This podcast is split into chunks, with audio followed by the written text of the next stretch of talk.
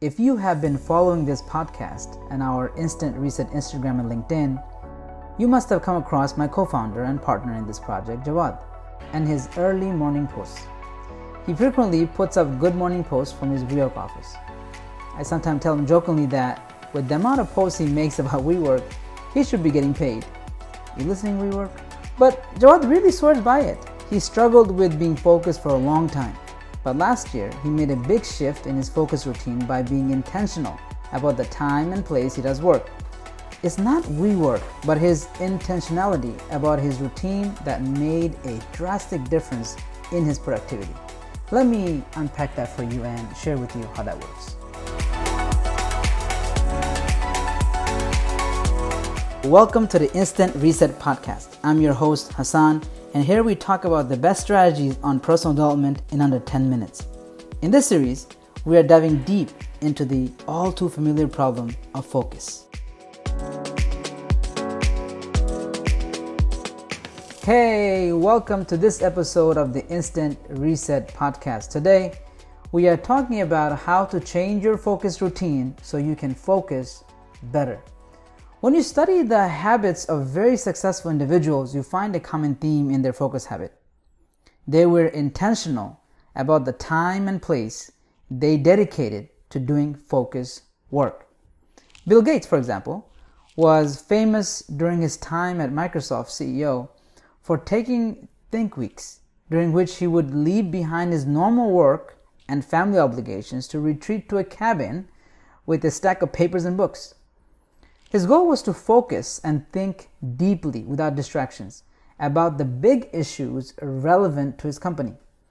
It was during one of these weeks, for example, that he famously came up with the conclusion that the internet was going to be a major force in the industry.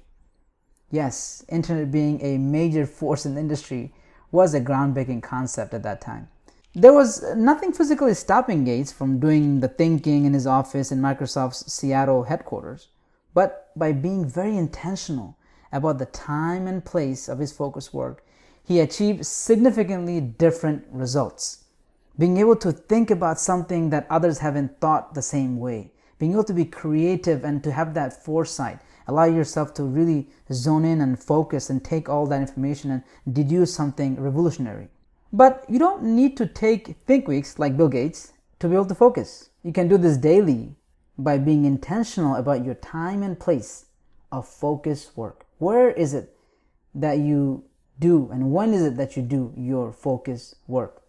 Writers like Dan Pink and Michael Pollan built writing cabins on their properties to do focus work daily.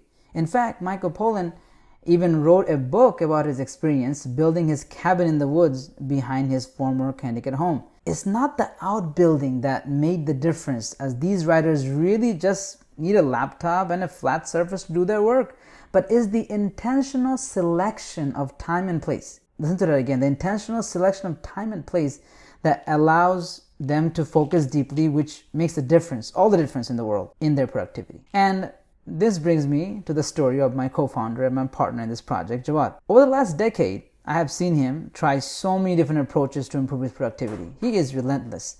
He must have read every single book on productivity out there and listened to all the podcasts that exist. And he's not just a passive reader and listener.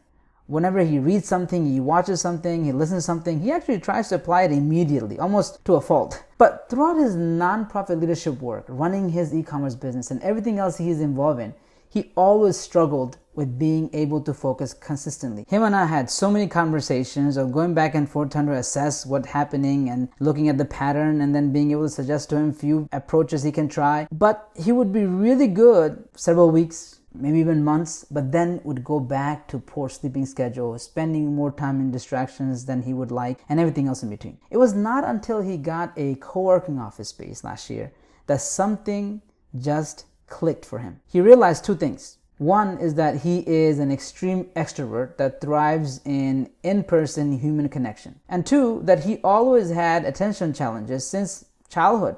And so he needed a schedule. Traveling to his own office space, starting his day 6 a.m., was just what he needed that space and that time. Within last year, he even traveled four months straight or more to several countries, but he always checked into his co working spaces regularly Being in co working spaces allowed him to be able to have the structure and the ability to be in the presence of so many other individuals who are also building their startup and working on their businesses. He has met numerous people and so many connections we have made, even for Instant Reset podcast, through his different inter interactions. Now, not everyone needs a co-working space, nor does it work for everyone. Actually, all the open floor concepts and shared communal spaces and seating is distracting for some. For the last decade, companies have tried in promoting better collaboration through open office concepts and constant instant messaging, but it doesn't always work in trying to get more collaboration, I'm not sure if we got more collaboration, but we in fact got more distraction. And there are actually a number of studies and surveys